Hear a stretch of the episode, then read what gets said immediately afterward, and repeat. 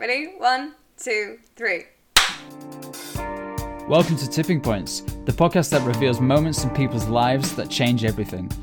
My name is Luke Edelston, and each week I interview fascinating people with extraordinary stories to find their tipping points.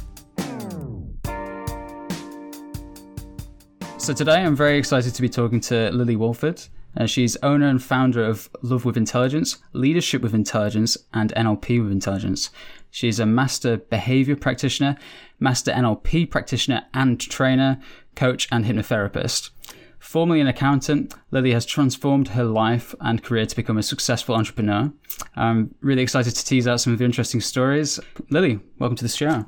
Oh, thank you so much for having me. My pleasure.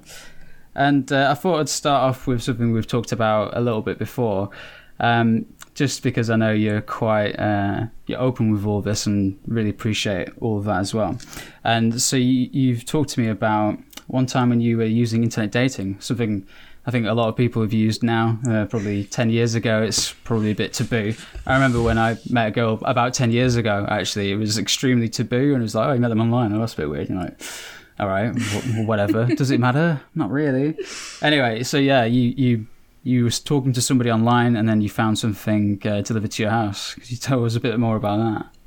Yeah, gosh, it's just absolutely insane. So, um, yeah, you're completely right about internet dating. It's changed so much over the last 10 years. I think it's become a lot more acceptable than what it used to be. But yeah, I was on a online dating site. I'd literally done a load of work on myself. Thought, okay, I've done all the personal development. I'm ready to go ahead and date. And um, all of a sudden, uh, spoke, you know, speaking to this guy, and I thought, okay, you know, he's an interesting guy, but you just you can only feel that there's a mismatch. There's something not quite right there, where you're like, yeah, okay, I'll carry on. I'll politely end the conversation, and that's where it should end. And uh, the next day, he tried to message me again, just like, okay, I'm just going to ignore it. There's no point leading someone on for the sake of leading someone on. And the following day after that, all of a sudden, I got these like bunch of roses, bunch of pink roses via Interflora. So they weren't cheap roses either. And basically, from just my profile, just my name, uh, you know, just my first name, not even my last name, he'd managed to find out where I lived. Which is freaking terrifying, you know, to know that someone can actually find out where you live. And um, yeah, it was quite like terrifying. So I had a friend who was a trainer for Chase Hughes, and Chase is an, a you know world leader in behavioral profiling. He's got thirty million dollars worth of government-backed research, um, trained like CIA level operatives. He's absolutely insane. So I sent all the screenshots of the dating profile, the messages, and um, forwarded them on to my friend, who forwarded them on to Chase, who kind of let me know, okay, what do I need to do here?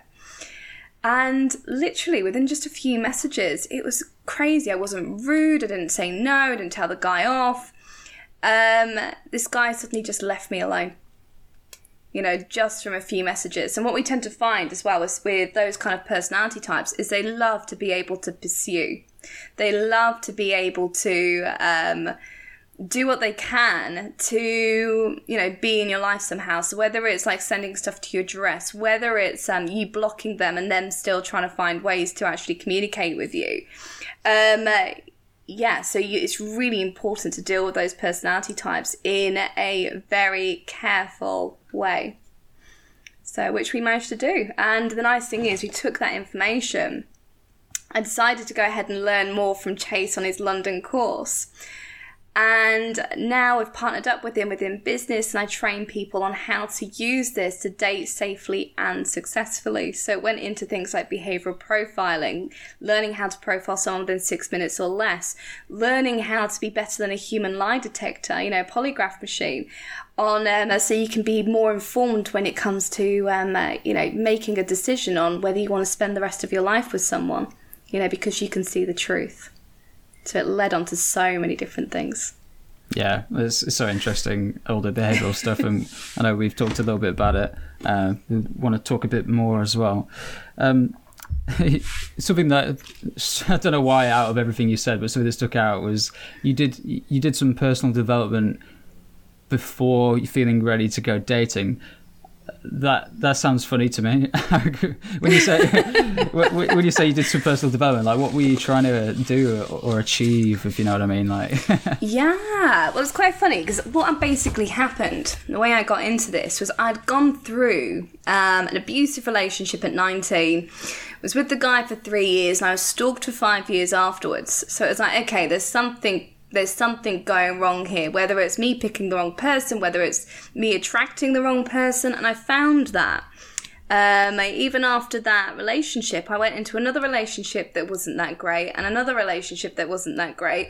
And after that relationship ended, um, it made me realize like there was just something missing when it comes to actually finding and meeting someone who's right for you and actually having a healthy relationship. And of course, when you go online and you go and have a look at all the videos out there and all the information, it's all so much about self love, self confidence, and this, that, and the other. So I thought, okay, I'll give it a go. So I went and trained as an NLP um, master practitioner trainer, hypnotherapist, life coach, um, you name it. I was bloody doing it because I just wanted to be able to say, okay, I'm in the best position to be able to do this. But although personal development is absolutely great, um, it won't prevent other people from being themselves. So, what I mean by this is if you're a sheep and you've got amazing self worth and amazing self confidence, and there's a wolf over there, you're not going to stop the wolf from being a wolf. He's not going to turn around and go, oh, that's a sheep there, it's got great self confidence, I'm not going to eat it. Mm. it's going to go, well, I'm a wolf, this is what I do. And I think that's what we tend to find with a lot of the personality types out there, whether it's a psychopath, whether it's a narcissist, whether it's a sociopath, whether it's just someone who's just very traumatized or very damaged or a manipulator, it doesn't matter. That's that person's behavior, and you're not going to prevent that or change that. But if you have the right insights, that you're going to be able to see that and you're going to be able to avoid that in future.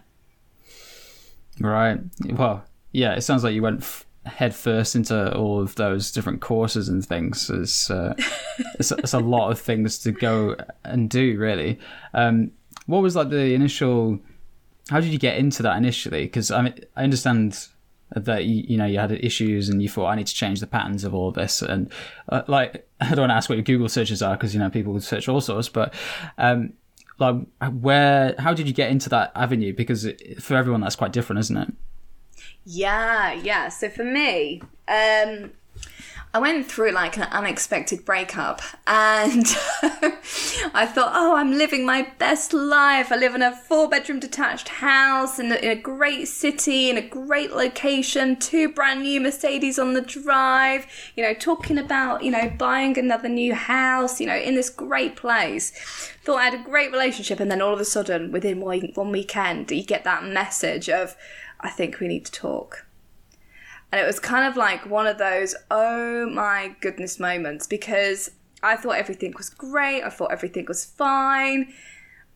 But, you know, obviously that relationship ended. I knew that I needed to be able to move forward to something better. If I was leaving a life that I thought I loved, I knew it was really important to me to say, okay, well, I'm actually leaving this to be able to create something better rather than looking back and going, oh my gosh, I really miss that life or miss that relationship or miss, you know, the job and all the rest of it. So it gave me a little bit of time to actually really think and focus okay, what is it that I truly want? You know, like like you previously mentioned, I was an accountant back then, you know, and I thought that that was something I wanted to do. So what I, t- what I actually found that is when I left that relationship and left that town, left that city, left that job, literally left absolutely everything with that old life. Um, I worked with a life coach who kind of opened my eyes to the personal development world because I always thought, well, people who need therapists or coaches or life coaches or NLP practitioners or whatever they might be, I thought, oh, they must be really weak people to be able to need that. I had this massive, like, you know, feeling of, okay, that you, you must be really weak or really broken to be able to go ahead and work with these people. And it shook me off. It made me realize, actually, you know, to be able to go into this realm and understand more about yourself, more about other people, it helps you to connect to yourself and ultimately connect with other people better.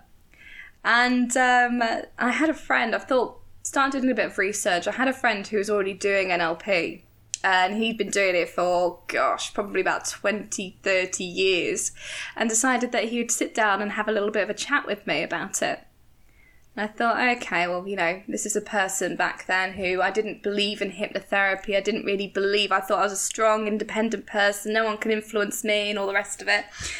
And i kid you not within 10 minutes of him taking me through this exercise he put me off chocolate for a good two years within just 10 minutes. And chocolate was one of those things at that time that I would eat constantly, like daily. I would, you know, I'd go to work, go and get a sandwich, and I'd always go and get a chocolate bar. And just to make it even worse, when he did this exercise, it was two weeks before my birthday, and everyone knew that I love chocolate. so I literally had, I don't know, it must have been like a good eight boxes of chocolates. that I felt absolutely repulsed by, which was just unreal. But the weird thing is, I also had this emotional attachment, so I couldn't let them go either. So I had this chocolate like shrine for ages. And I thought, okay, if something like that within 10 minutes could like change my life, then okay, what else can it do? And uh, yeah, literally within a year, that was it. Coaching, hypnotherapy, NLP practitioner, master practitioner, public speaking, set up a business, and um, yeah, the rest is history, really. Everything sort of came together in that amazing way where I could go ahead and, and help people. And then a year later, ended up um, working with Chase and developing programs with him. I know, it seems like a fantasy fairy tale after you had some issues. I mean,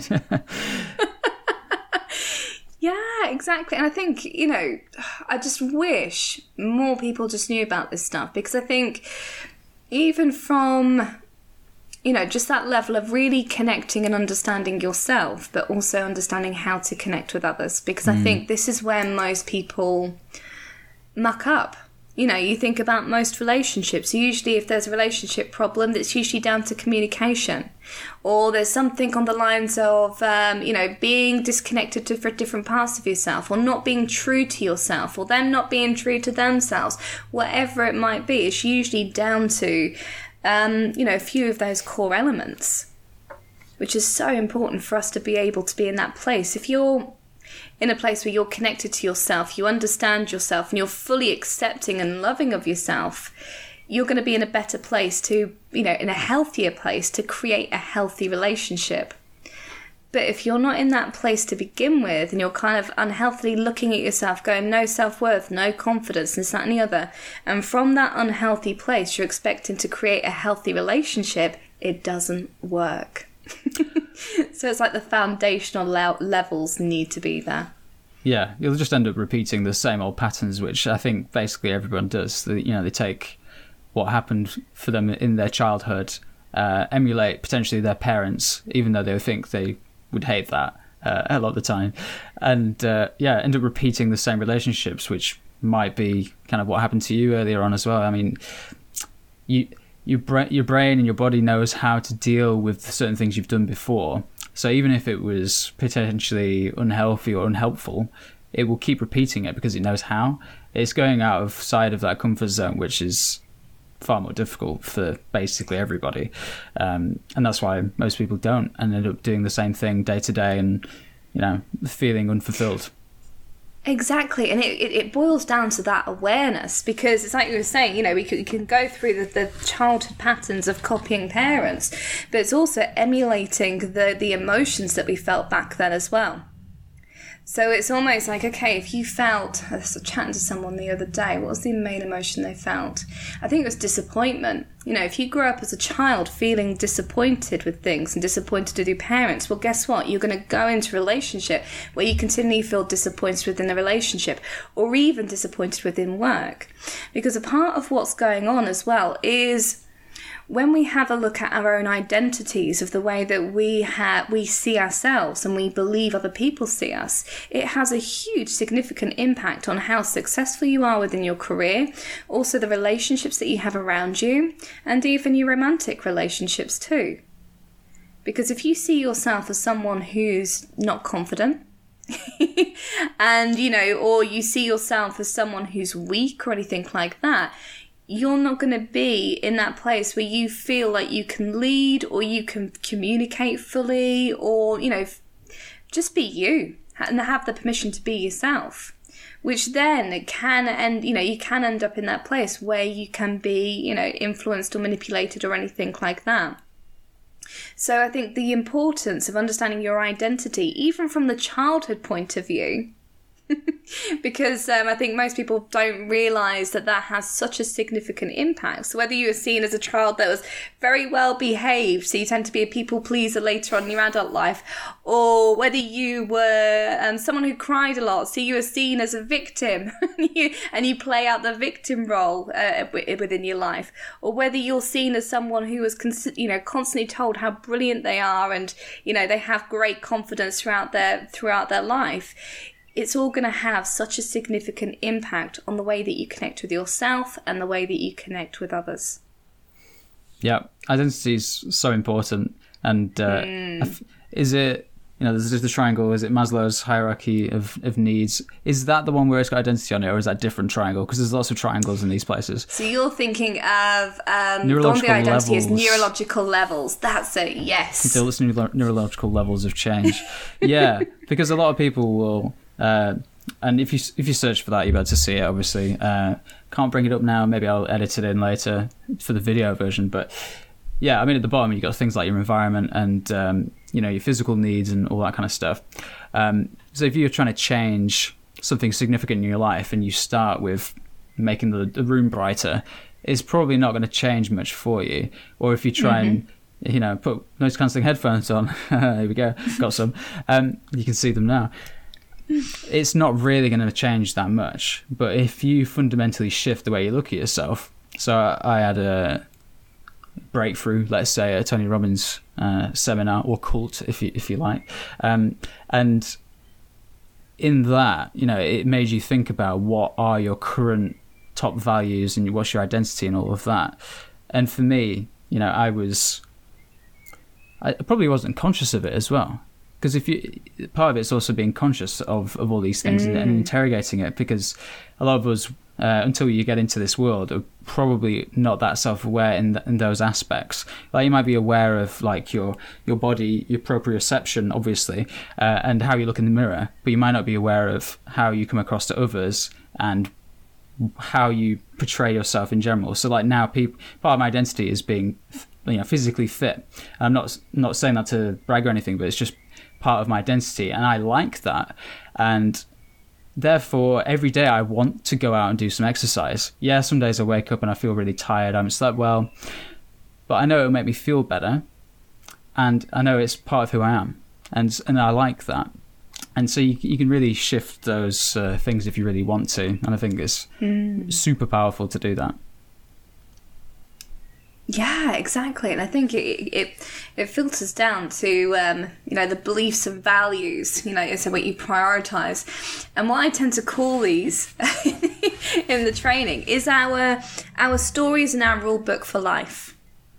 Because as soon as you go into that, it's like, okay, like you said, I'm a person who's physically fit, or I'm a person that's, you know, confident and strong, or I'm a successful person, or I'm a victim, or whatever it might be.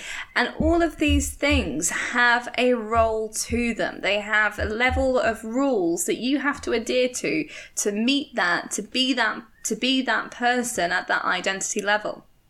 So what I tend to find is where a lot of people go wrong, in particular in relationships, because you can have people where they're brilliant within their careers, they have great social circles, but then when it comes to their romantic relationships, they're suddenly the victim or they suddenly have no self worth, or they suddenly have no self love, or they feel the need to be able to please the other person all the time. Mm. And it's almost like looking at those layers of rules where you're trying to fit into someone's life rather than actually live your life alongside someone.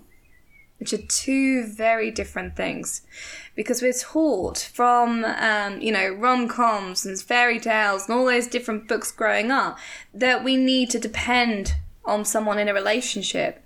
The truth is, you know, we're as unique as freaking fingerprints. okay and a big part of that is you're you're going to have your own identity you're going to have your own goals you're going to have your own purpose and basically you want to be able to meet someone who's heading in the same direction as you it's almost like, you know, taxis. If you're sharing a taxi with someone, you want to make sure that they're going in the same direction.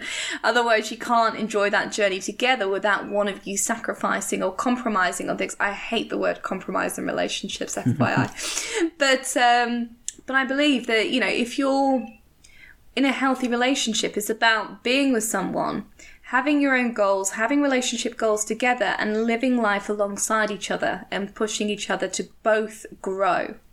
And I think this is such a huge movement because you usually have like the, the gender roles of the man having the great job, the women staying at home looking after the kids and things like that. And there's been a massive shift within those roles in itself, but also the difference between the, the polarities and the relationships as well, which has caused a real mismatch within relationships now where people don't understand what their roles are in a relationship. So it's almost like women have had have become more masculine, men have become more feminine, and people are struggling to find where they actually fit in with that relationship dynamic. But what they don't realize is the cutty, the cookie cutter roles that people have set out before us aren't healthy for anyone. And it's about us actually learning of how to define a relationship from who you are, who your partner is, and how you both work best together. Yeah, and uh, I was initially going to ask a very simple question of like, oh well, so what do you do to have the polarity and all that? But you, you've said it's extremely nuanced, and I didn't expect that to be an easy answer. And every relationship I've been in, it's probably been different as well as I've grown. Um, yeah, that that is interesting. I, I feel like I cut you off. Have more to say on that one? no, no, you're absolutely fine. Well, I think I look at look at relationships. I've got a concept of the four C's for a healthy relationship, and it comes back to compatibility. So I take people through a compatibility matrix to understand who you're actually right for and who's right for you. Because again, if you're two very different people and you're pulling against each other, you're not going to be able to collaborate well in a relationship. The next one is communication, being able to be in a place where you can communicate without judgment. I mean, um, what I tend to find is in relationships is that there's communicate. Like I found that some couples have conversations which are completely off you know off the limits. They're not allowed to even talk about certain things without it having um you know huge issues within the relationship. I don't see that as healthy. Mm. um or even realistic. You know you can't have vulnerability or closeness in a relationship if you're in that place. The other one is consideration and then the last one is collaboration and collaboration i find is the one that where most people struggle with and the reason people struggle with it is because we need to have a sense of accountability of ourselves in order to be able to um, collaborate properly together. So, for example, if I said, okay, well, that thing you said, um, you know, I really didn't like that. And the person who's, you know, who said that to, they turn around and go, well, I didn't say that. they're not accountable, you've got nothing to be able to work with. And the other side of collaboration is that I think women tend to do this more than men, is that women will try and look after the other person more than themselves and almost try to control the relationship. And that doesn't work. It's like, look after your side of the fence, the other person looks after their side of the fence, and that's how you collaborate well together. And what I tend to find is the people that tend to focus on the other partner more are the ones that are too afraid to look at themselves. Hmm. Interesting. I'm sure we could keep going uh, along this route for quite a long time, since the, I mean this is your area of expertise. I do want to mm. rewind slightly as well, because uh, I like to get those tipping points, and you know to throw in the word there, obviously. Um, so going back to university and even earlier than that, uh, I saw on your LinkedIn that you're involved in your family business as well. Um, mm-hmm. And then you did an accountancy and then you were an accountant for a bit. Um, I'd be interested to know sort of how you went from one to the other and what sort of decisions you were making, if any, um, because sometimes it's I mean, obviously, you think about these things. Like I thought about going to university, and I, I went, okay, where's two hours away from home? Where's a good university? there I'll go. And, and that's basically all I did. Uh, I had no life experience whatsoever. Didn't do any cooking, nothing. Um, so that was about as good as it got for me. And I chose something based on what I was good at.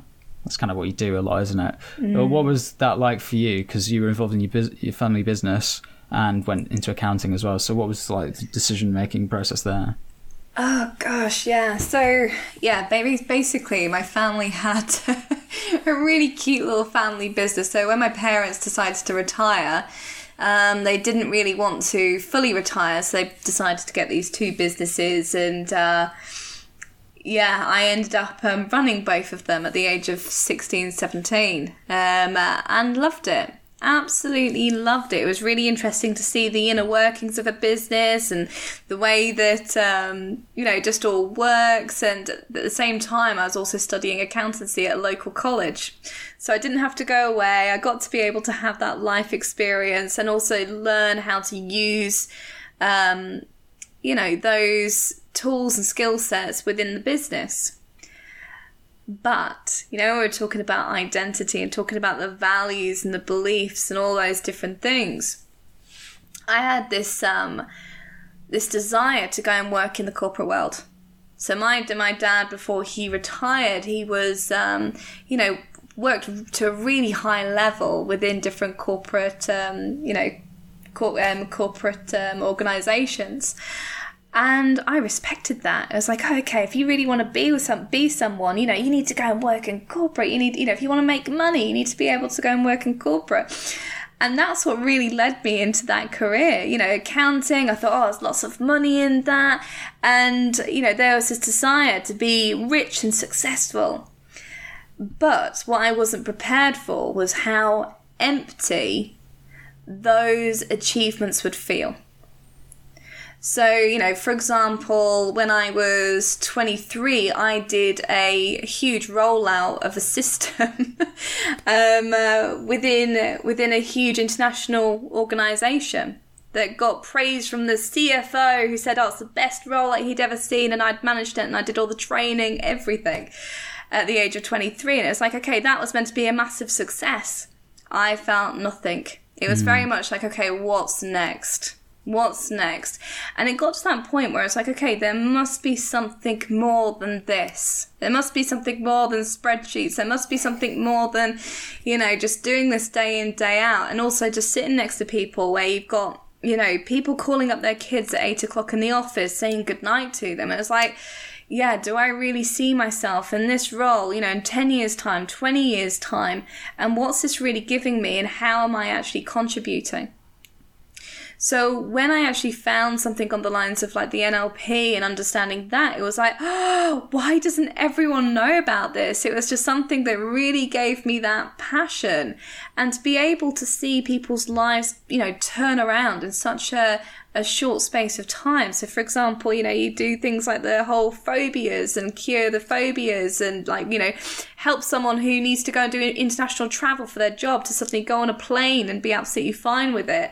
Or to help people who've gone through a domestic abusive relationship to be able to look at that and not feel those horrible, dreaded emotions of, um, of that relationship you know, to be able to give people back their control and give people back their lives in a much better and a healthier, more confident and empowered way was something so much more inspiring to me than, um, yeah, spreadsheets.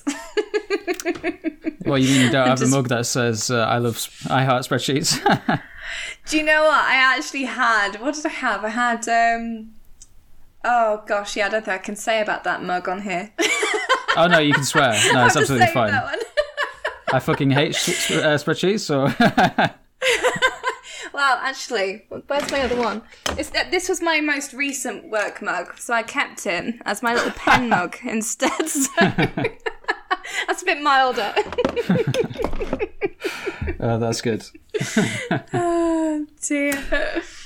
But yeah, so I think it's just like you know allowing people to be really aligned with their purpose because like when I was talking about the empty goals, it was like, well, what's what's how's this giving back? How's this impacting people? And I think when you get aligned to really what you believe in and what you feel has benefited you in the past and you're able to share that with people, I think there's nothing better than that. Yeah, I completely agree with you there. So I'm interested. I had a similar experience with different work events and getting a really good degree and all that stuff, and it feeling like nothing. How much of it do you think is just your it, at that time perspective on life and you know feeling gratitude for those things and everything else? How much of it is is not being trained inverted commas on on that kind of thing? Uh, and therefore not really appreciating the things you had as much uh, compared to it just not fulfilling you up because I think you can almost this is uh, you might disagree slightly, but I think you can almost be happy doing anything. Um, and although there are definitely things that people are more uh, suited to, more aligned with, and mm-hmm. that would suit them better as a career. Let's uh, let's say. So, how much of it do you think is like, well, all of that? Yeah. So I think there's, definitely I think there's I think there's an element of that where you can appreciate and you can feel happy and you can do all that within the moment. I think that's almost like the the maintenance.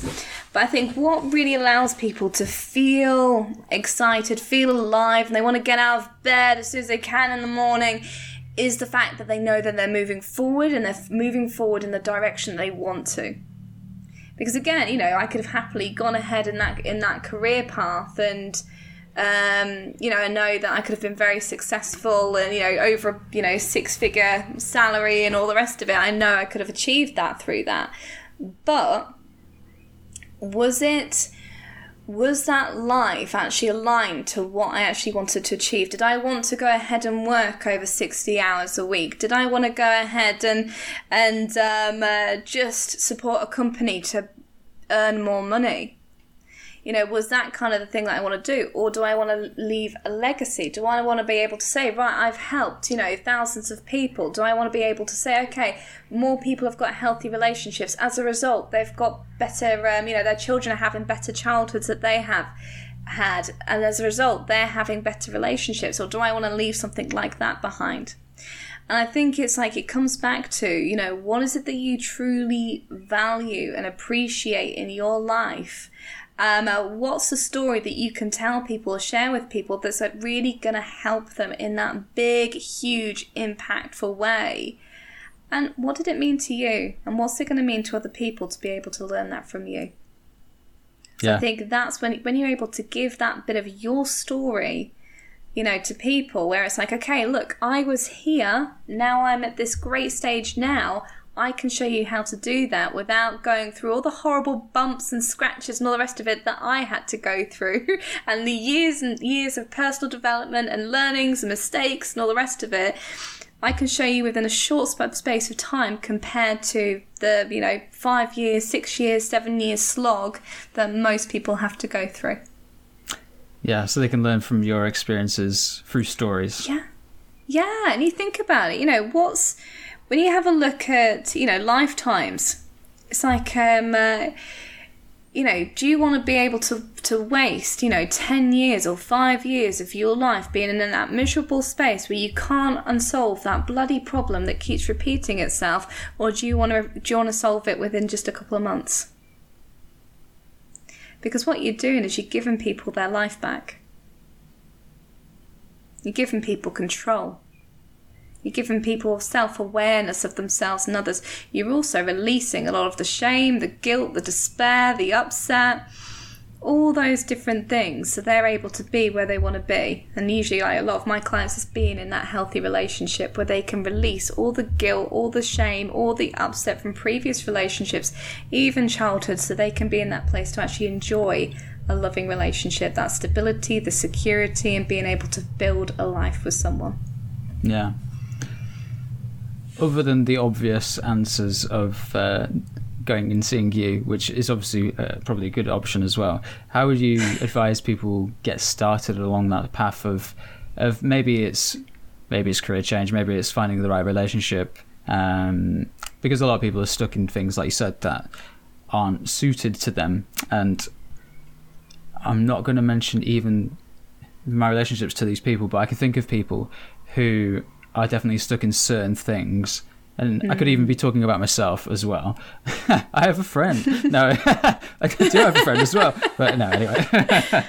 um, yeah, where do they? Because they might be unaware or they might be partially aware. And a lot of these things come from having a significant amount of, of pain and just going, no more, or they have like a big event where it's like no more. Um, and for you, mm. it sounds like in your job when you changed from being an accountant, it was a gradual build up and maybe multiple realizations over time of like, that didn't do it for me, that didn't do it for me, still not doing it for me. It probably will never do it for me, and I feel a bit dead inside. Like, where do mm. people go mm. from from there? Yeah, do you know what? It's, it's to make it really, really simple I would say, uh, I'd say simple, but it's also really difficult. And it's to be more in tune with your body. If you are going to literally sit down, do nothing, close your eyes, and stop, and just literally almost do a body scan of, okay, how is your body feeling right now? Because if you're discontent, it's going to feel tired, it's going to feel stressed, it's not going to want to sit there and stay still. You're not going to want to be in your own company and enjoy that. And that's a huge telltale sign that there's something wrong, or you're trying to avoid something, or you're trying to plaster over it. I think one of the things that I used to do before getting into this work was I used to keep busy and keep looking at the next goal and the next goal and the next goal and the next goal without even taking in what had been achieved. And you know what? The amount of people that do that until the, the ages of 60 and 70, when they decide to retire and they realize they have had nothing where they've really felt, yeah, do you know what? I feel proud and I've done that. And that's where, you know, I think that was a big realization for me to be able to say, okay, I don't want to go through that massive pain point. I don't want to get to an age where it's like, okay, finally stop. I can listen to my body. I've retired, haven't got any purpose or anything to go ahead and do now apart from enjoy my life. But I've been so disconnected to myself that I don't know what makes me happy anymore or how to really reconnect with myself in a way where I can go ahead and enjoy the rest of, you know, the retirement. Mm. So, what I would say, and I think as well, corporate, you know, corporate in particular does this, where, you know, you have to put a company's needs before your own. And how many people go into work sick? How many people work through headaches? How many people go in and they've got all these family issues in the background or, you know, breakups and all these different things where they're going in and putting the company's needs before their own and suppressing everything rather than actually being able to emotionally process and look after themselves. And you think about that when it comes to people doing that you know, not only are they actually learning how to suppress within the corporate world, but they're also learning how to suppress in all the other areas of their lives as well. So we become so disconnected to what we feel, what we want, what makes us happy. I mean, even that question, you know, when I ask people, okay, what makes you happy in life? And, you know, I tell people off if they go, oh, my kids or this, that, and the other. It's like, no, forget all that. Forget friends. Forget all those different things. What do you do in particular for you that makes you happy, that fulfills you? And most people can't answer it. And I think, you know, being able to get to that point where you feel more connected to your body, more connected to yourself, that is going to be the best comp- you know, compass that you can have in your life to be able to move you forward. Because the nice thing is, if you have something that comes up, you know, we all have that that feeling that happens when we notice that someone's crossed our boundaries, but we choose not to not to actually say no or listen to it. You know, we all know that those moments where we feel really good, but do we actually stop and actually go, okay, this feels really good and this is what I need more of? Yeah. So it's just starting to be in that place where you just listen to your body. Yeah. Something I've been working on for quite a while now is the feeling aspects of things. Because I think things like anxiety and depression are often caused by holding in so much stuff and holding back a lot of stuff. Uh, for me, anxiety, I think, is caused by holding in things and not being myself or not expressing myself or not doing what I want to be doing or you know all those kinds of things and that's probably true for lots of people uh, some people think that anxiety is about worrying and th- thinking a lot I think it can be that and that might be a symptom of it I don't think that is the only way of because I've had to describe this multiple times to different people because it's mm. like why are you anxious sometimes it's really hard to know. And I think some people got different levels naturally anyway. Everyone's got a friend that's just the most chilled out person ever, and everyone's got that one who's just st- stressed out about nothing. You know, they're like, oh, the, the car park was awful, and you're like, okay, good. Mm. Yeah, and the happy thing, I actually noticed on your bookshelf you've got two books that are called Happy by Derren Brown. I do. yeah, Is that a reminder for you sublim- and everyone else? Then subliminal messaging in the background. I, I don't believe that's an accident. but yeah, but I think it comes back to like the anxiety is really interesting. You're right because a lot of people go, "Oh, it's just future facing," and it's just you know, it's you know, you're worried about something in the future. No, it's not. It's just it's simple. It's feeling in control and knowing what to do. because if we feel in control and we know exactly what to do in life and where we're going and how everything's going to end up, we can feel safe and secure and stable. And it's when we're lacking that kind of stability or that safety within either ourselves or a situation, that's where we feel anxious. And even depression's a really interesting one as well because depression tends to be, um, you know, past facing. We look back at our lives, we go, oh, do you know what? I was so happy back then, or I was such a different person back then, or I was doing this back then. Great. What are you going to do in the bloody future? you have to top that because you're not dead yet.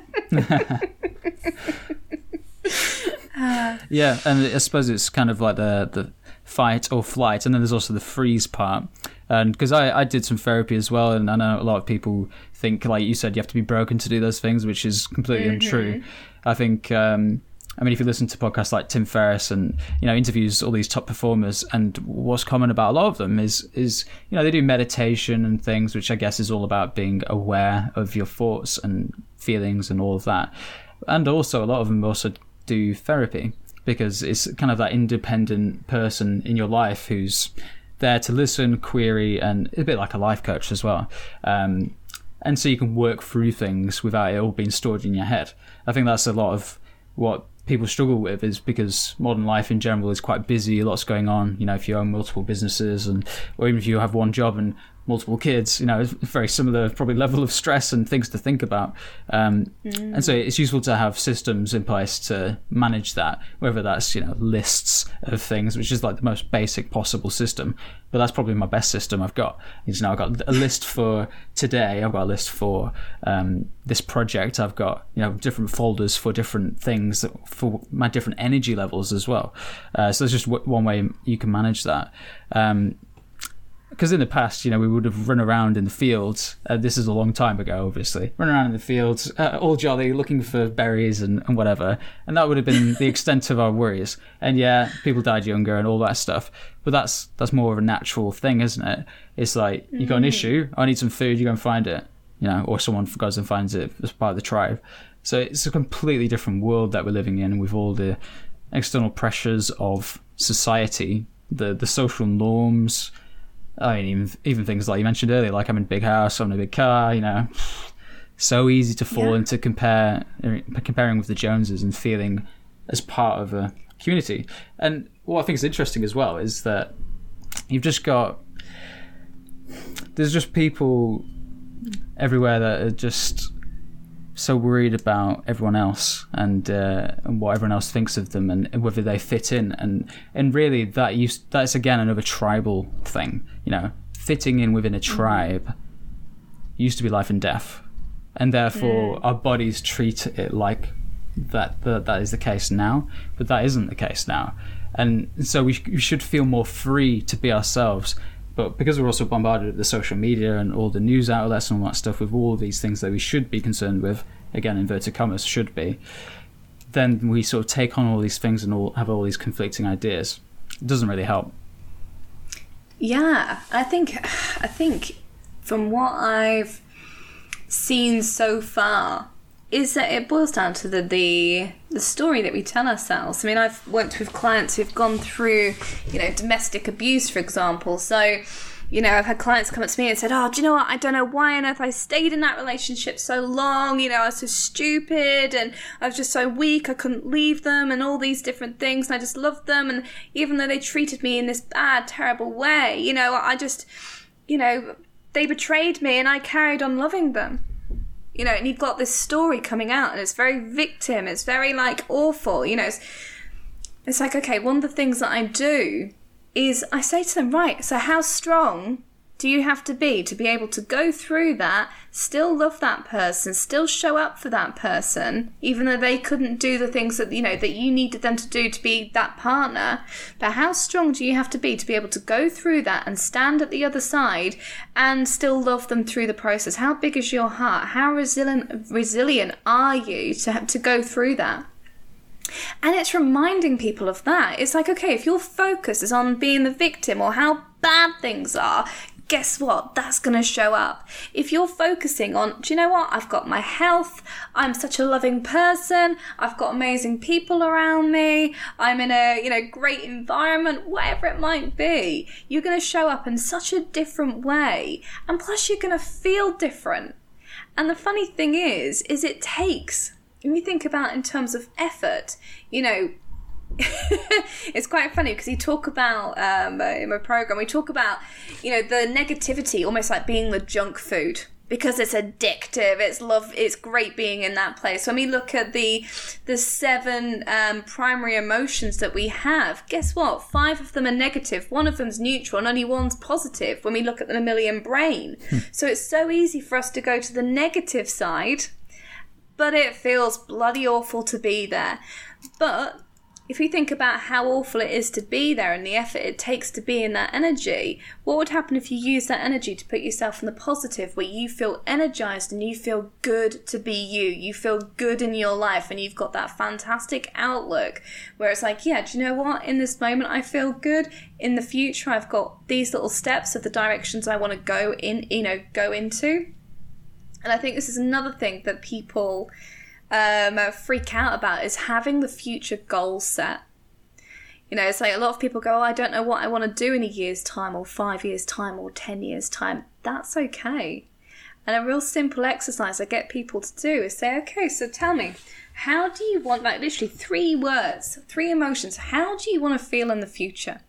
Okay, and some people go, oh, happy, they say strong, they say fulfilled. Great!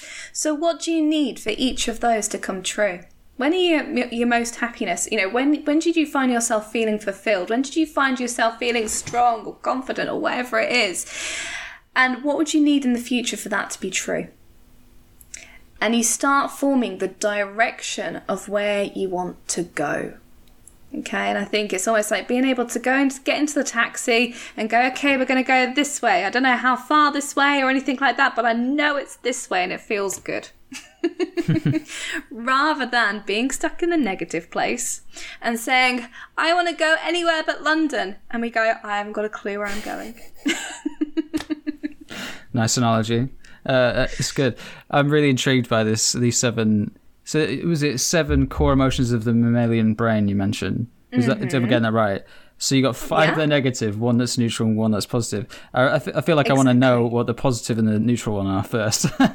so I think the, if I remember right, so the neutral is um, excitement. So it's kind of like either excitement of, or nervous, so it can be either way. So that's hence the neutral one, and the positive one is happy. Okay. So what we tend to find is our mammalian, um, our reptilian brain, the brain stem it's the oldest part of the brain, and this is the part that causes the fight or flight.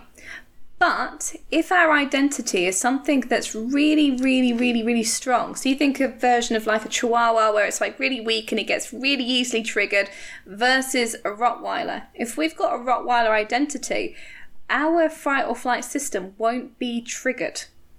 Okay, if we're confident and strong in ourselves, we won't be triggered. And what happens then when it reaches the mammalian brain? We're in sort of either the neutral or the happy space, which then when it gets to the neocortex, where it's all our logical decision making, we've suddenly got options and we've got choices, which is awesome. That's where you want to be. That's when you're at your most re- resourceful. But if you're at the chihuahua and you're feeling threatened, and you know you suddenly your your fright or flight system suddenly kicks in you're going to be more into the negative emotions when you hit the mammalian brain, and the neocortex can't fully function. So all of a sudden, all your options have gone. You're stuck in that position, and it feels bloody awful. And this is why, when we get to that identity level, it's so important because it impacts the way that we see life at that biological chemistry level. so I'd say the most important thing to anyone is your identity and you nurture it, you allow it to grow, and you don't let anyone, and I mean anyone, degrade it because that will impact all areas of your life. True. Um, and I, I liked what you said earlier as well about, well, there's a couple of different things. I, I think there's the sort of side of it which is about so the neutral one is interesting that you said neutral and then said excited, and I was like, hang on. Um, but like you said, it can go either way, hence it's neutral. Um, and I guess that also paints a picture of how you frame things. So you, when it's going from a mammalian level to the neocortex, then that's the point where you can then interpret it in different ways. So if you're nervous mm-hmm. slash excited, if I say to myself, "Oh God, I'm really nervous about this thing," then then my brain will go, that's because you've done this before and you shit at it, or something like that. Whereas if I say, yeah. oh, I'm really excited, it's because, oh, it's a new opportunity, and you're like, fuck, I can learn something. You know, it's completely different framing. Um, and that actually puts a bit more science around re- reframing as well, actually, because I've, you know, I've heard this in NLP, being an NLP practitioner, but that actually mm-hmm. puts the science behind it as well. Uh, so glad you've put that piece in there for me. Good. So uh, yeah, but it's in- it's interesting as well because the reason we have those five elements that are negative as well is because it's our survival. Yeah. So um, literally, ours of you know, it's like our brain. Um, what's it that Marissa Peer says that says about um, you know, our brain's not there to keep us happy; it's there just for us to, to survive. And I think that's so true. So, being able to understand and utilize your brain in a way that works for you is so important. Whereas, not everyone's completely aware of how to use their brain in the best possible way.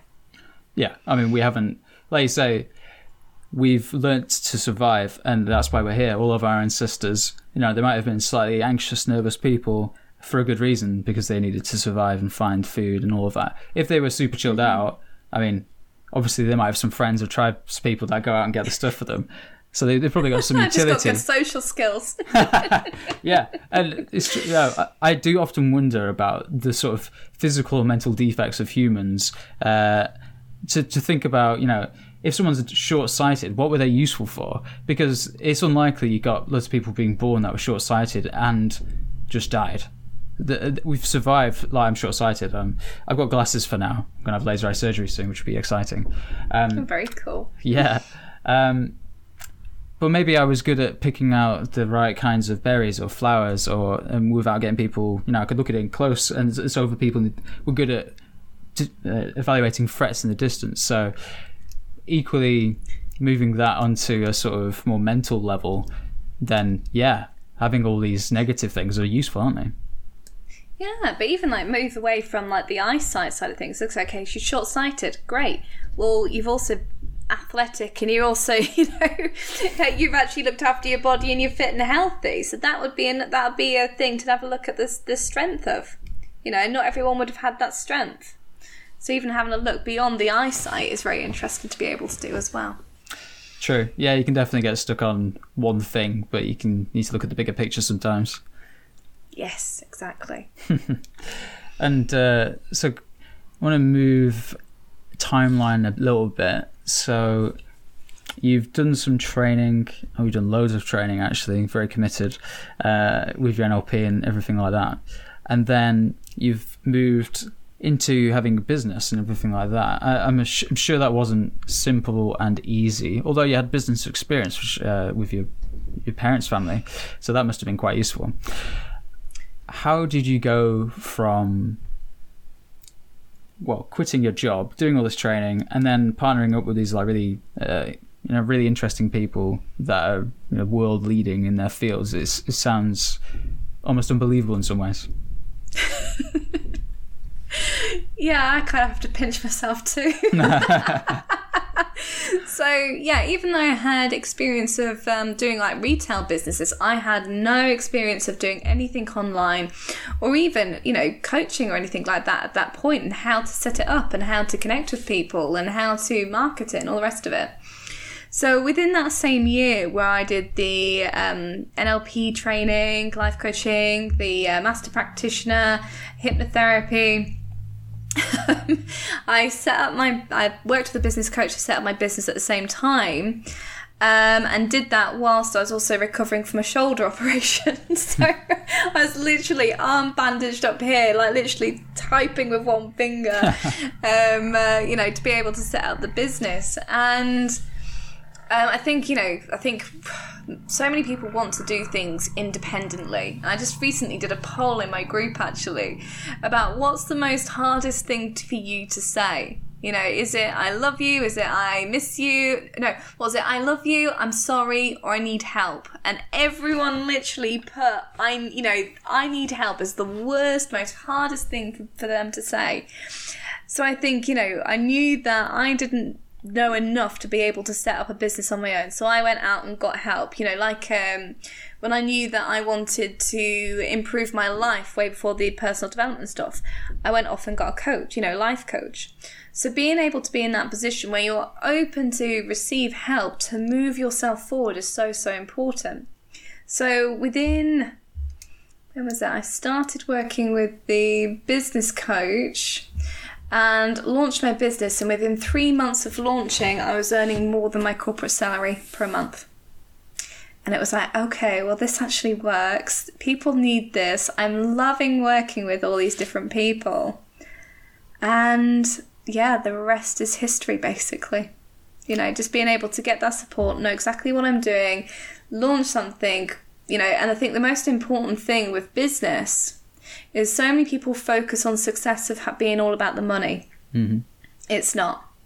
it's the heart. It's the purpose because, you know, you can.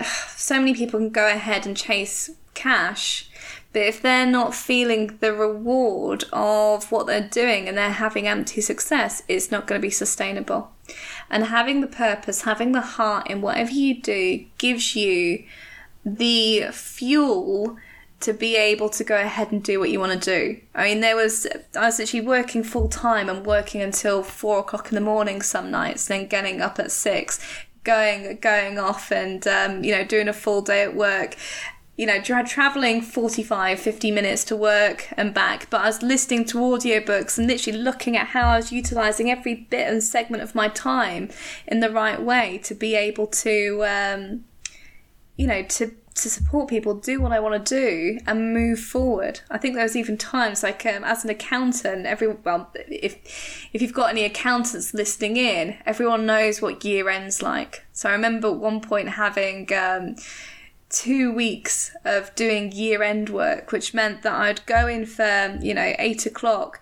I wouldn't leave at eight o'clock. And I also had, um, I think it was about seven clients that I was dealing with within the evening. So I was getting home for nine o'clock. So, you know, having food, then also typing out emails, doing some of the calls. Luckily, a lot of my clients were in America. And, um, yeah. it's literally, if I didn't have the heart in what I was doing, there's no way I'd have been able to, you know, sustain that.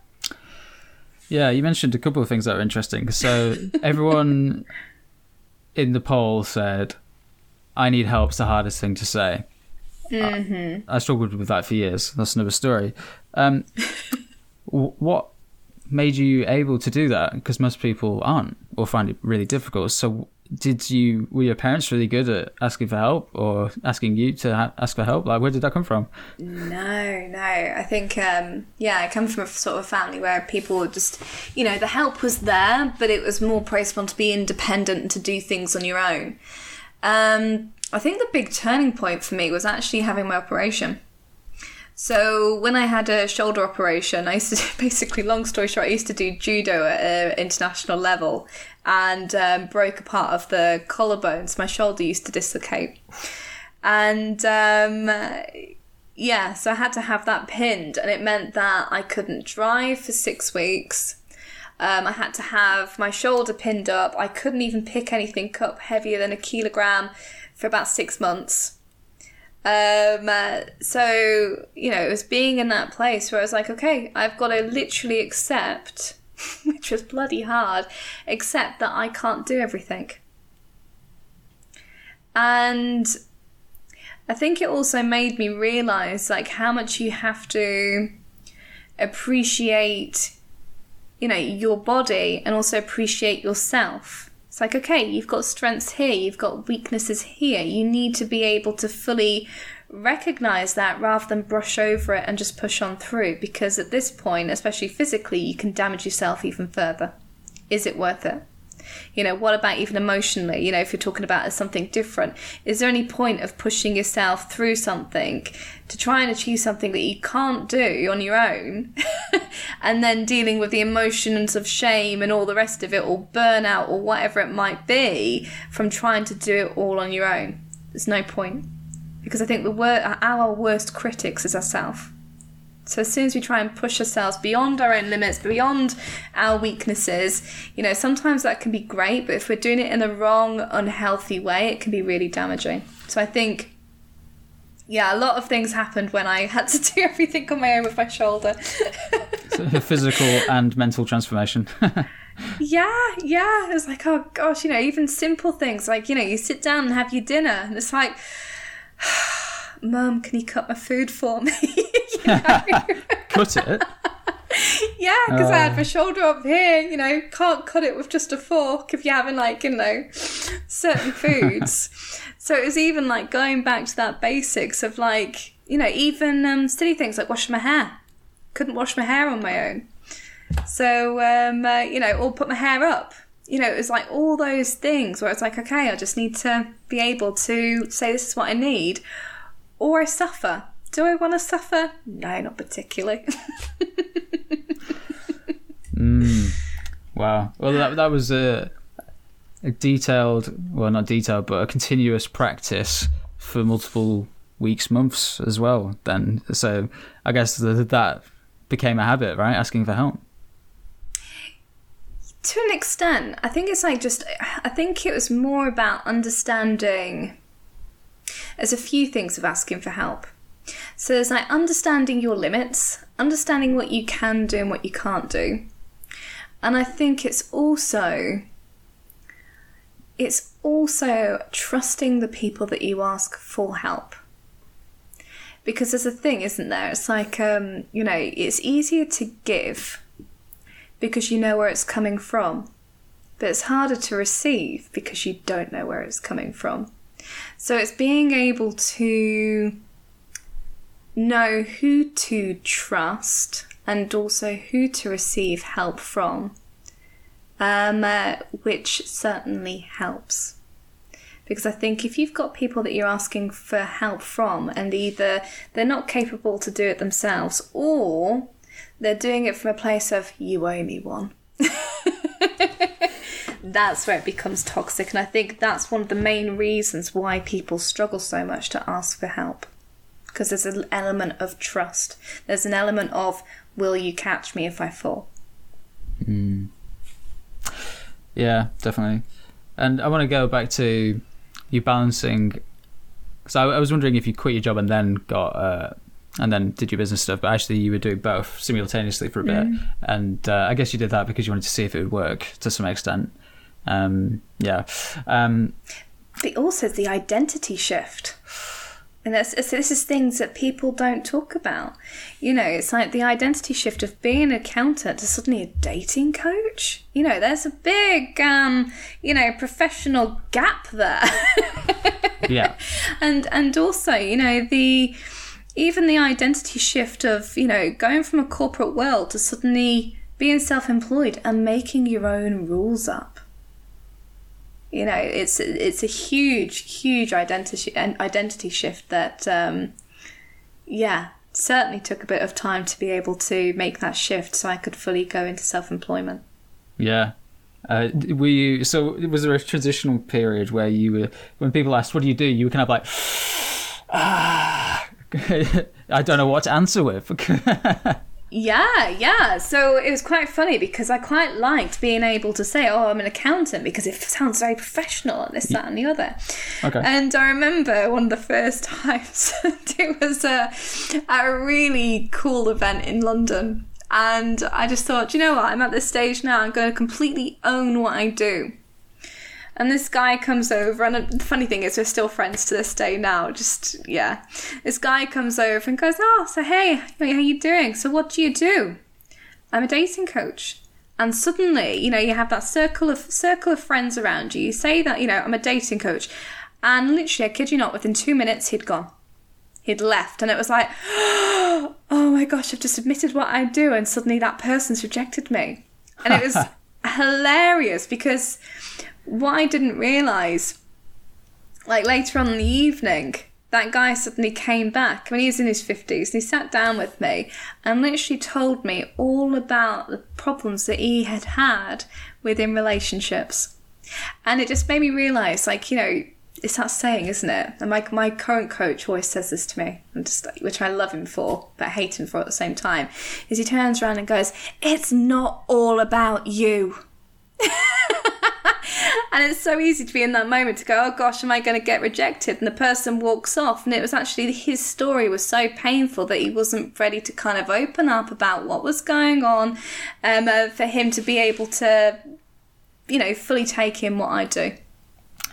Oh, that, that went a completely different way. I thought they were leaving initially because they were afraid that you were going to I don't know, take them apart or, you know, say, no, you approached yeah. me the wrong way or I don't know. yeah.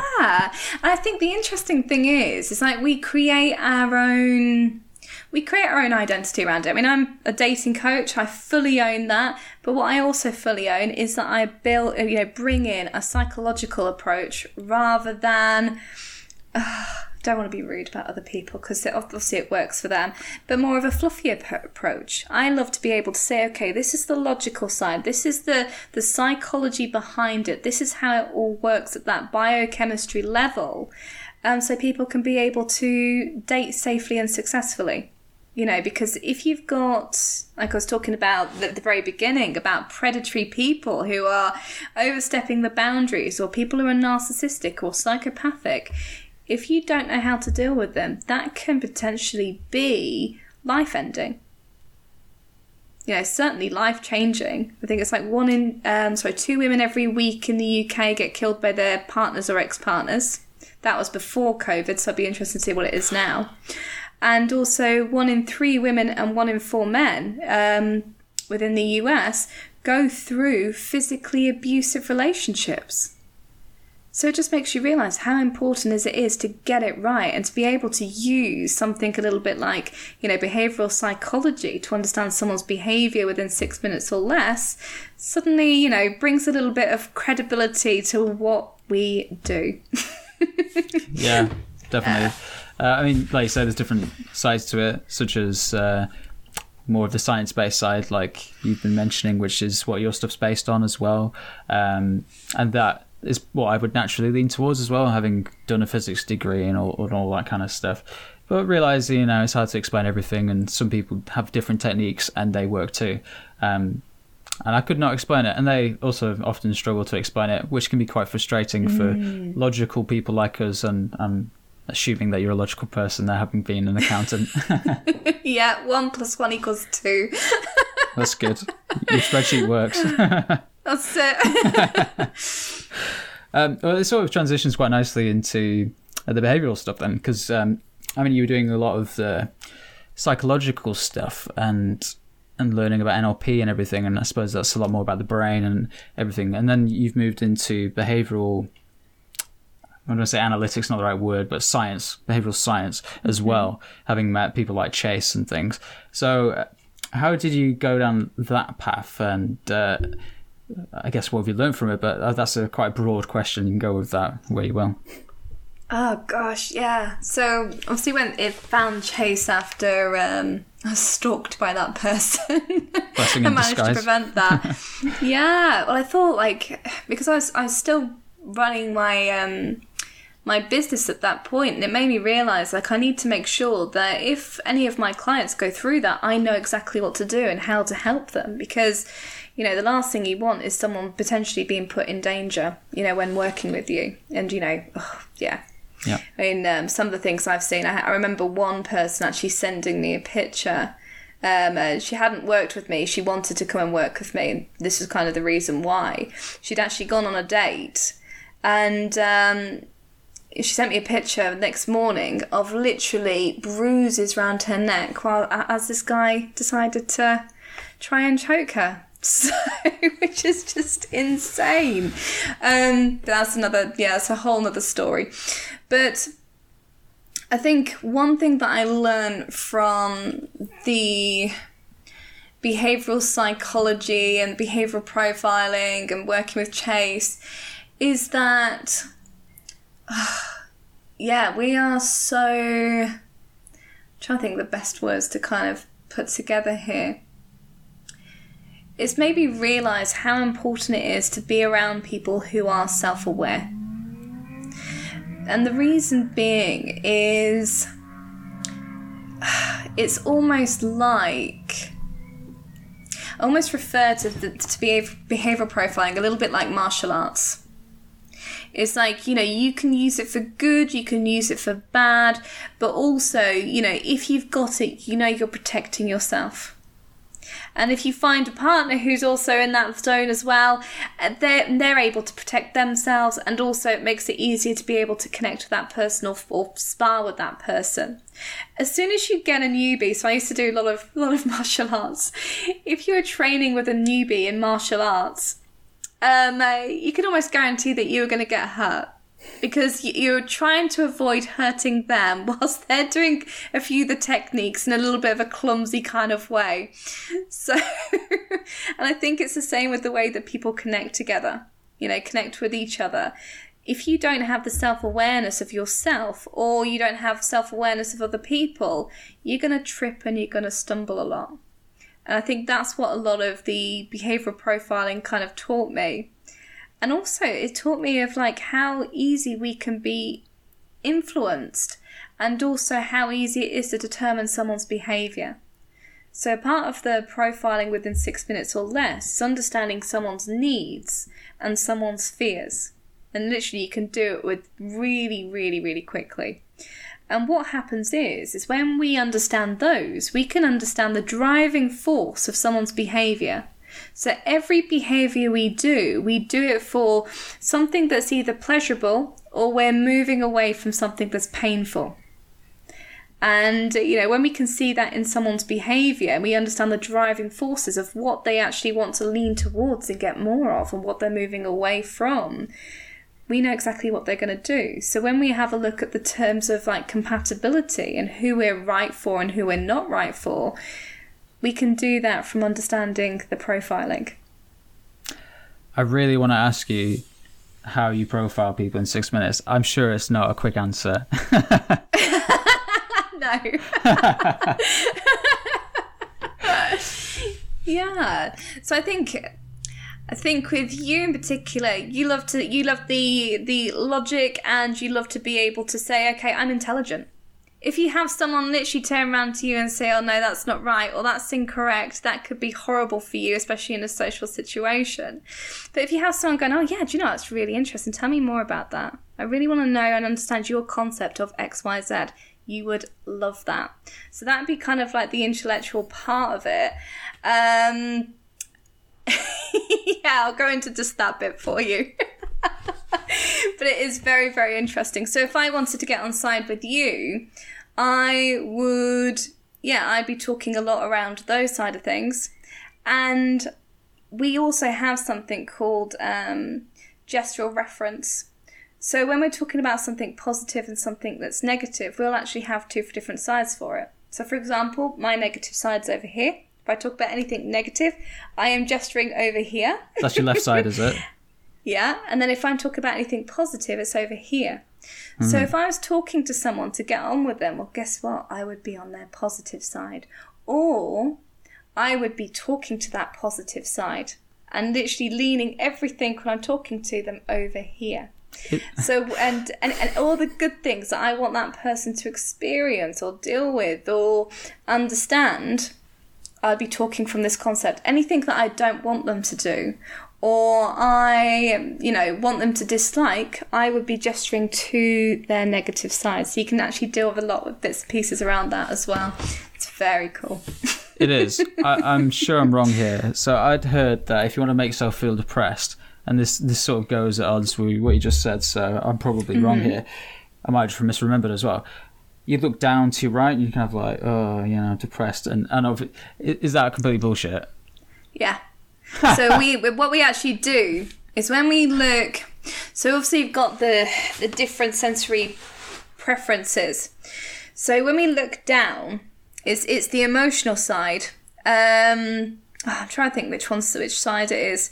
So when we're feeling stuff, we can go into we can look down into either left or right. You kind of have to calibrate on someone. Mm. But what you find is someone experiencing emotions um, and also, you can have emotions and internal dialogue as well.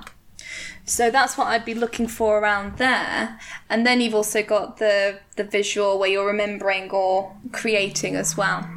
But yeah, I'd say anyone sort of looking down in a situation, they're feeling.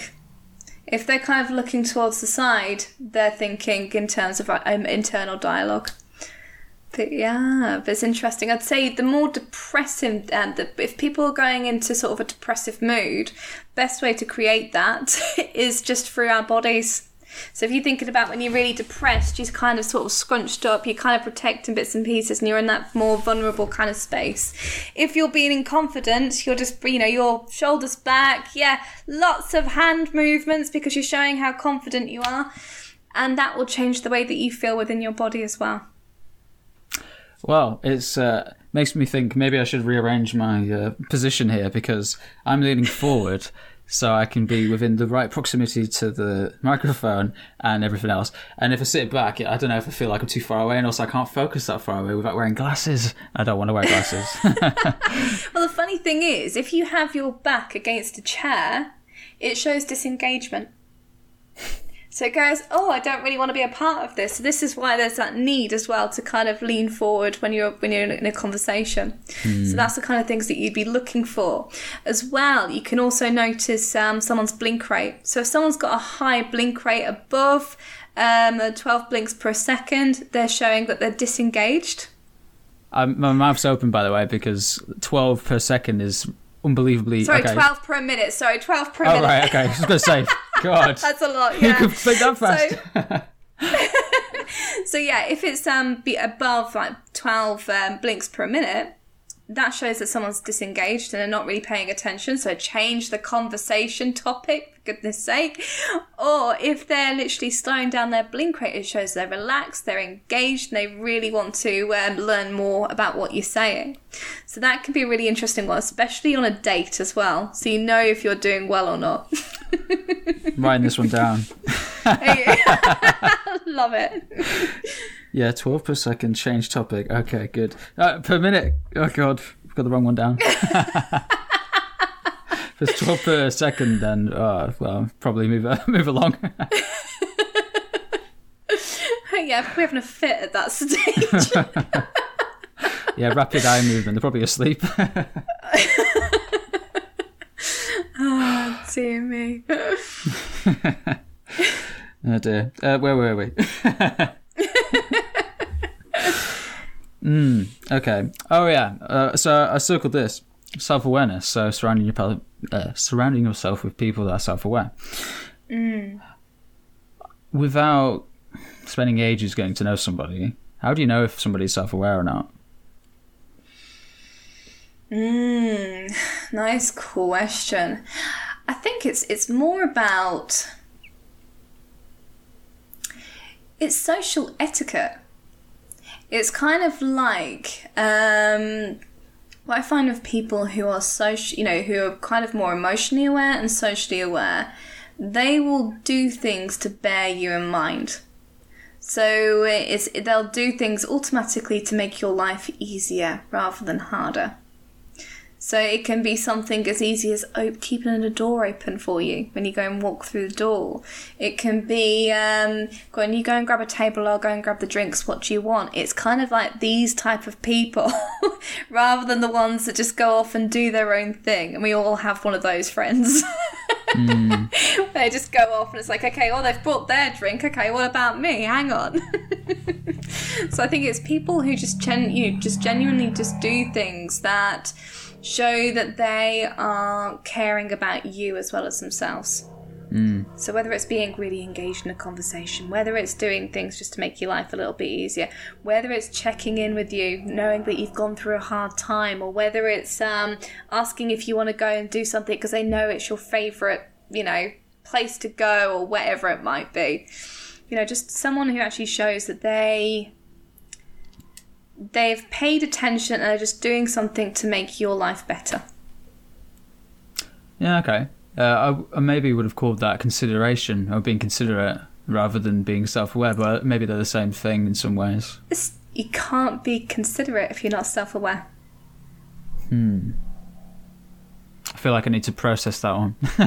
yeah, yeah. It kind of comes back to that thing. If you're you can only connect to someone as deeply as you are connected to yourself and the other person.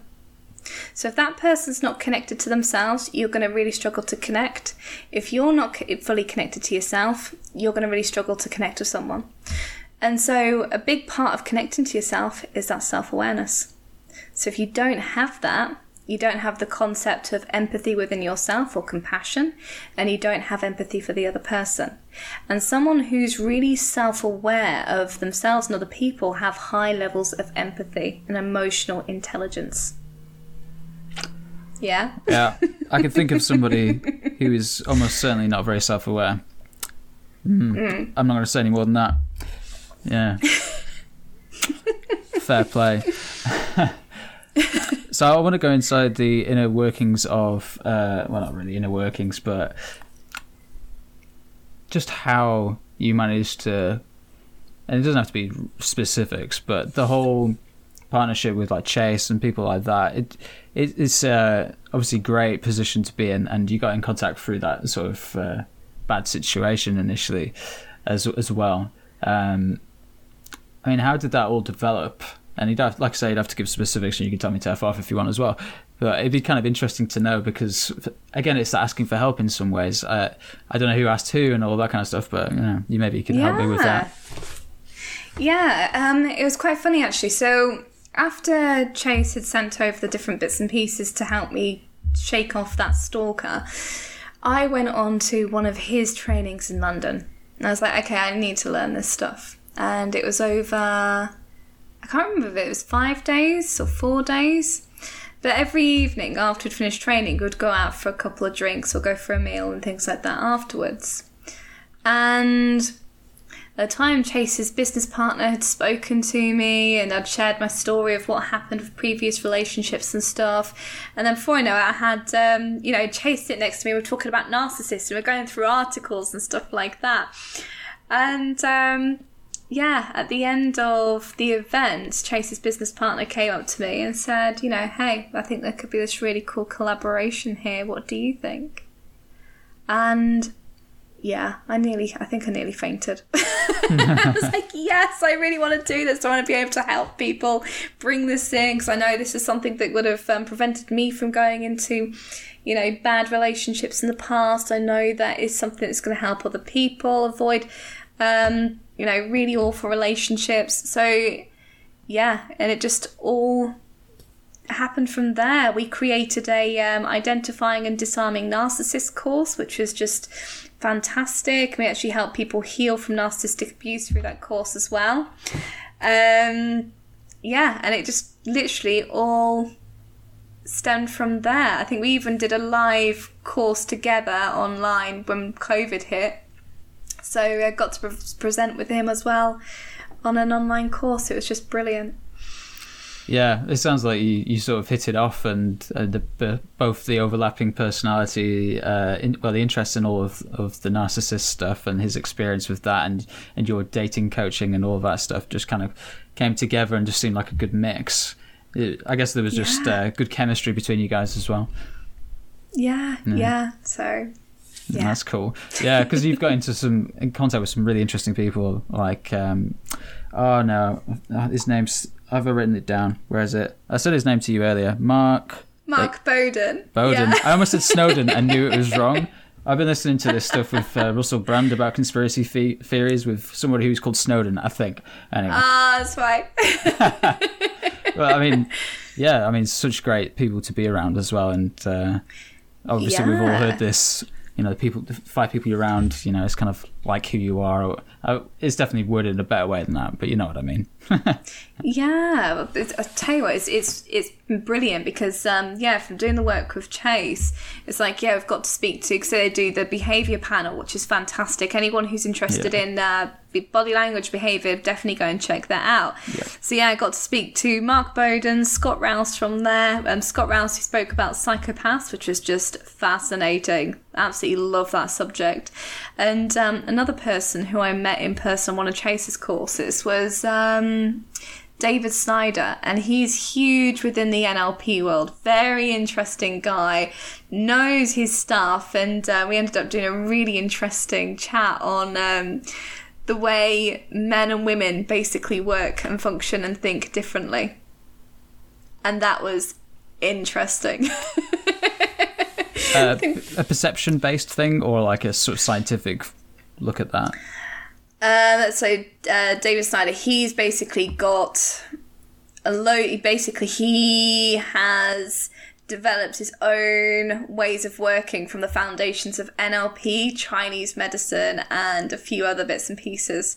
So he knows a lot around influence, around body language, around um, face reading, all sorts.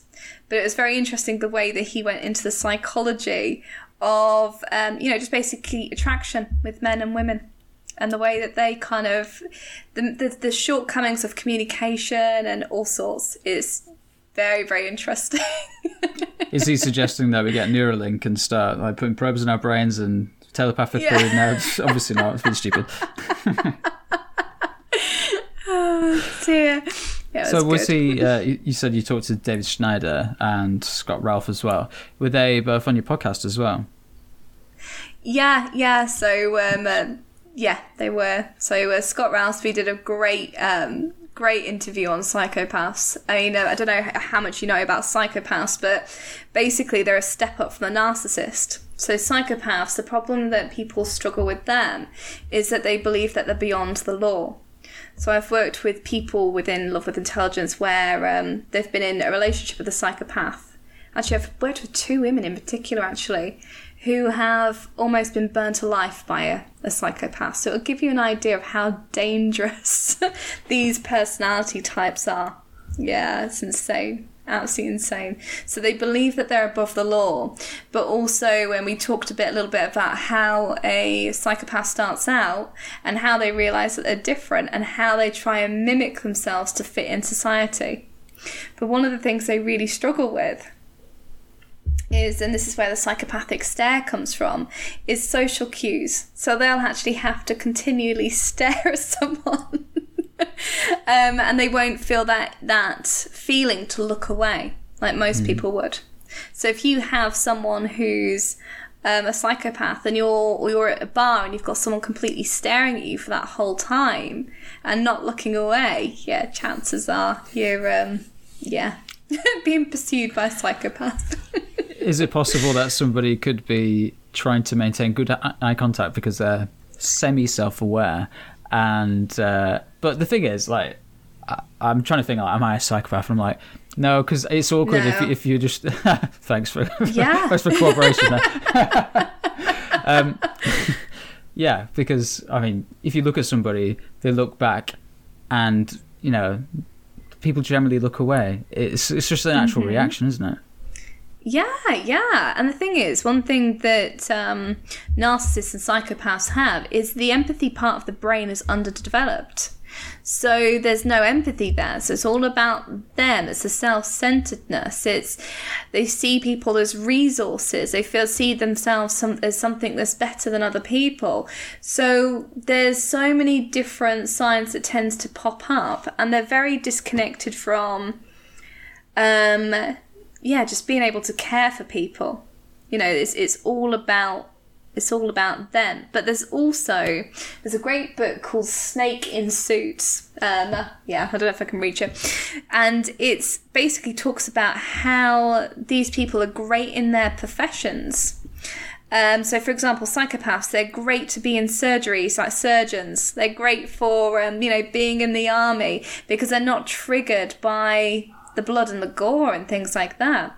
You also find that psychopaths and um, narcissists tend to be people like lawyers or um, directors or people within positions of power because again that's what they crave. They crave the power to be able to control and to direct other people. And it adds into their status and also adds into their um, their ego basically because it stops their insecurities from coming out.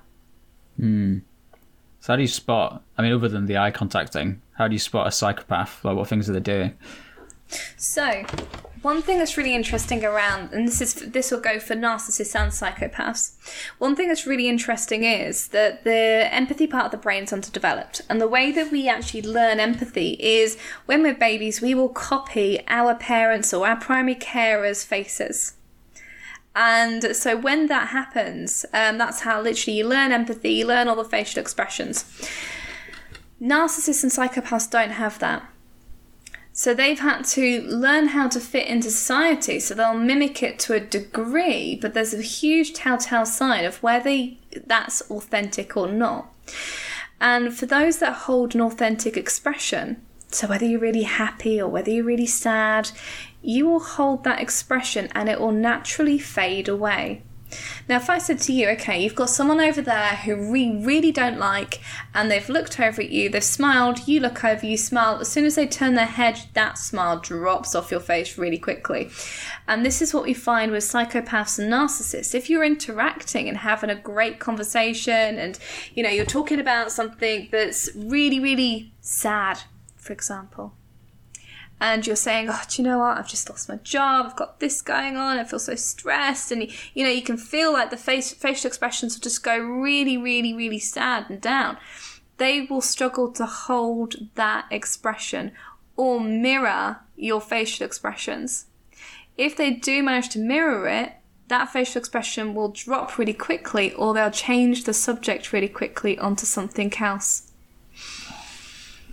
Uh, there was a couple of things, and I should be I should get better at making notes because I'm like, ah, oh, there's so many interesting things here. Um,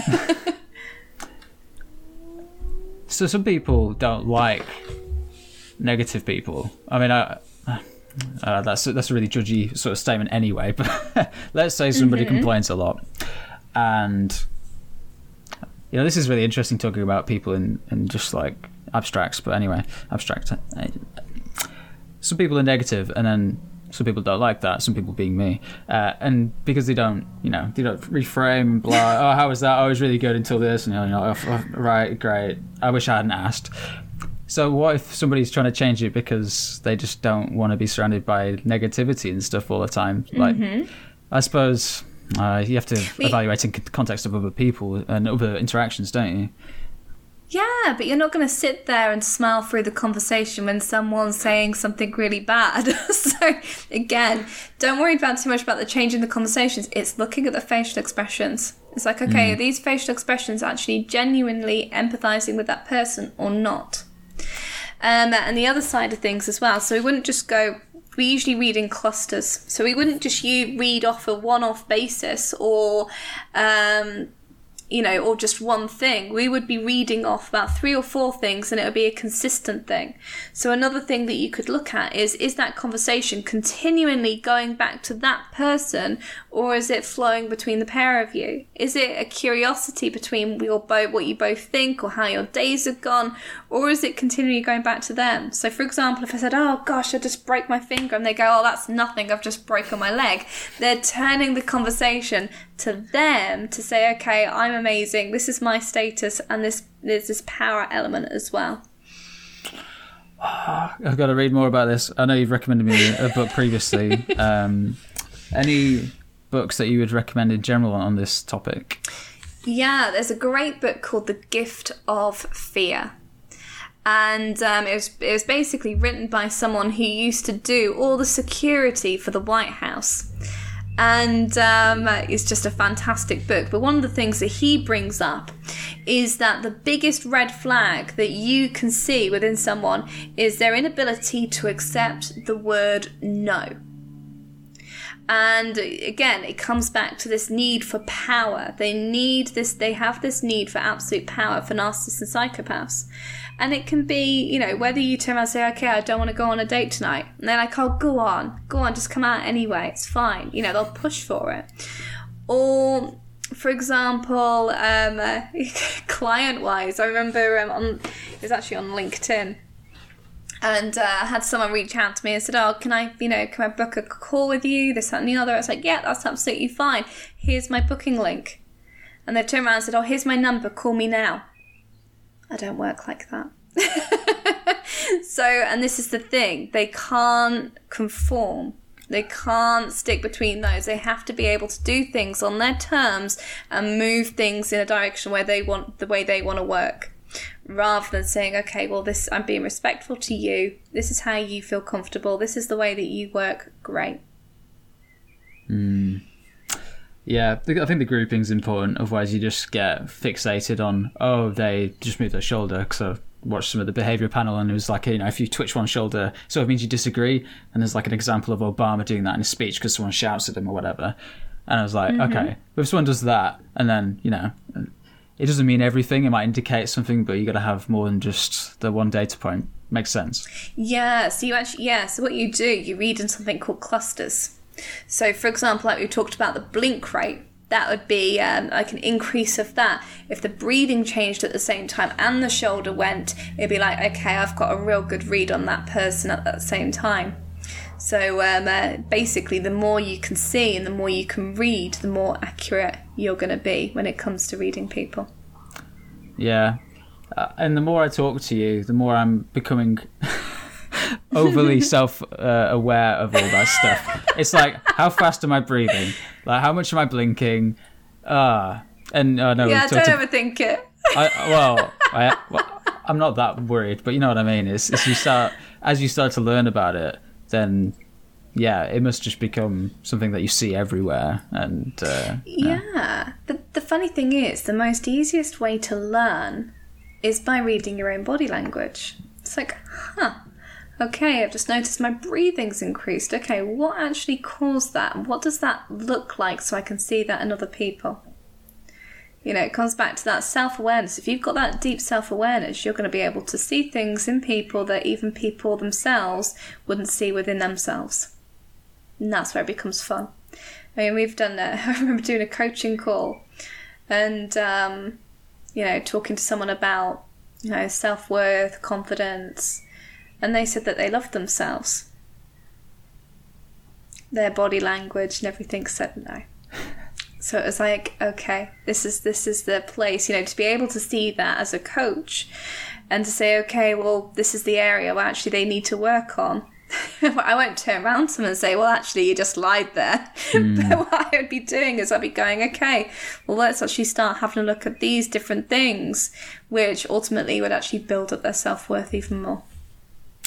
Yeah, I suppose it's the power of it, isn't it? It's not about just pointing out you're lying because obviously no one likes to hear that anyway. It's about exactly. weaving in your next level of understanding into what how you can help them.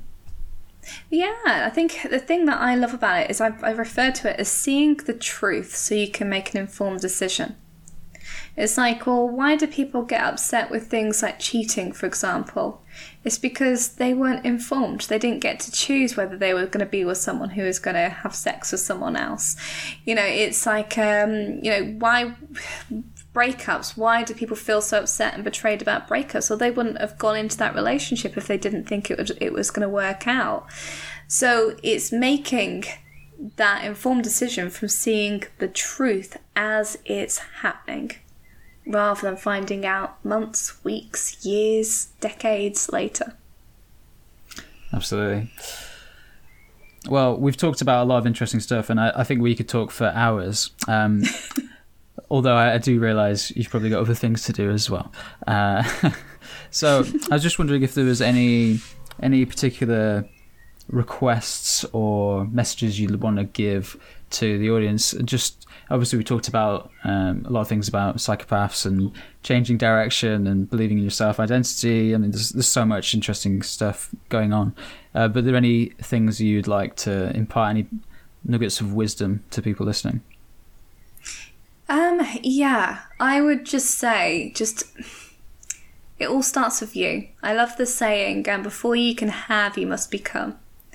And I think it's so true because if you're in that place where you've looked after your identity, you you believe in yourself, you believe in that you deserve love, you're worthy of love, and you can get love, you know, and not wear it as a facade, but you truly believe in it. Because I know some people do the whole, um, you know, try and front it out, but inside they don't feel it. I mean, I'm talking about feeling it at your absolute core and appreciating who you are at that identity level, everything else will fall into place. I think that's important, but it's the inner work of understanding how to do that that's important. So when it comes to asking for help, please don't be afraid to do that because that's what's going to help you move forward. And yeah, I think that's probably the most beneficial thing that I would have actually said to the previous version of me before jumping into this stuff. Because if I wouldn't have done that, there's no way I'd be able to be where I am now. Fantastic. Thanks for that. And uh, how can people keep in contact with you? Obviously, you've got multiple businesses, as you mentioned. So you got lovewithintelligence.com, nlpwithintelligence.com. Is it leadershipwithintelligence.com as well? um, it's actually the power within. Ah, right. See, this is yeah. the only one I haven't looked up because I found out about this one today. So no, like, ah. it's good. Yeah, no, you've done your research. I'm impressed. But yeah, the the business itself is called Leadership with Intelligence, and um, underneath it, it's the website is thepowerwithin.com. So yeah, we work a lot with motivational intelligence of how to use the brain through creating great leadership change. Fantastic. And uh, you might want to stay anonymous and not want people to find you on Instagram, etc. Are there any social platforms or anything that you're on that you want to promote? Yeah, so we're on Facebook. We've got a Facebook group, a Facebook page. We've got Instagram. We've got LinkedIn. We've got Pinterest, YouTube. I'm trying to think if there's anything else. I think that's all of them. yeah, and uh, also came across your podcast as well, Love of Intelligence, as well. and so yeah. I'm going to check out the ones with Scott Ralph and David Snyder. And I was watching the one with Mark Bowden. Yes. Yeah. yep. Good. I had Snowden in my head still. It's annoying. Uh, yeah, and that was really good. He's a really great speaker as well, and just yeah. as I was saying to you earlier, really likable. So definitely recommend everyone checks that one out as well. Um, thank you. So on that note, uh, I'm going to thank you very much for coming on today. Uh, really been a pleasure, and yeah, thanks again. Oh, thank you so much for having me. It's been a great conversation, so thank you. Thank you for listening to Tipping Points. If you like this episode, please share it with your friends, subscribe, like, and give us a five star review on your favourite podcast player. Doing this really helps us to keep providing free content to you. If you want to find out more, get more episodes and exclusive content, please head over to tippingpointspodcast.com. If you've got some insights today, like the way I ask questions, and want to take your journey to another level, then Mindful Productivity Coaching is for you. At Mindful Productivity, we take a holistic approach to make you happier, healthier, and more productive. Our coaching program is tailored to your needs so you get what you want from it. Find out more at mindfulproductivity.net forward slash coaching and book your free discovery call today. That's mindfulproductivity.net forward slash coaching for your free discovery call.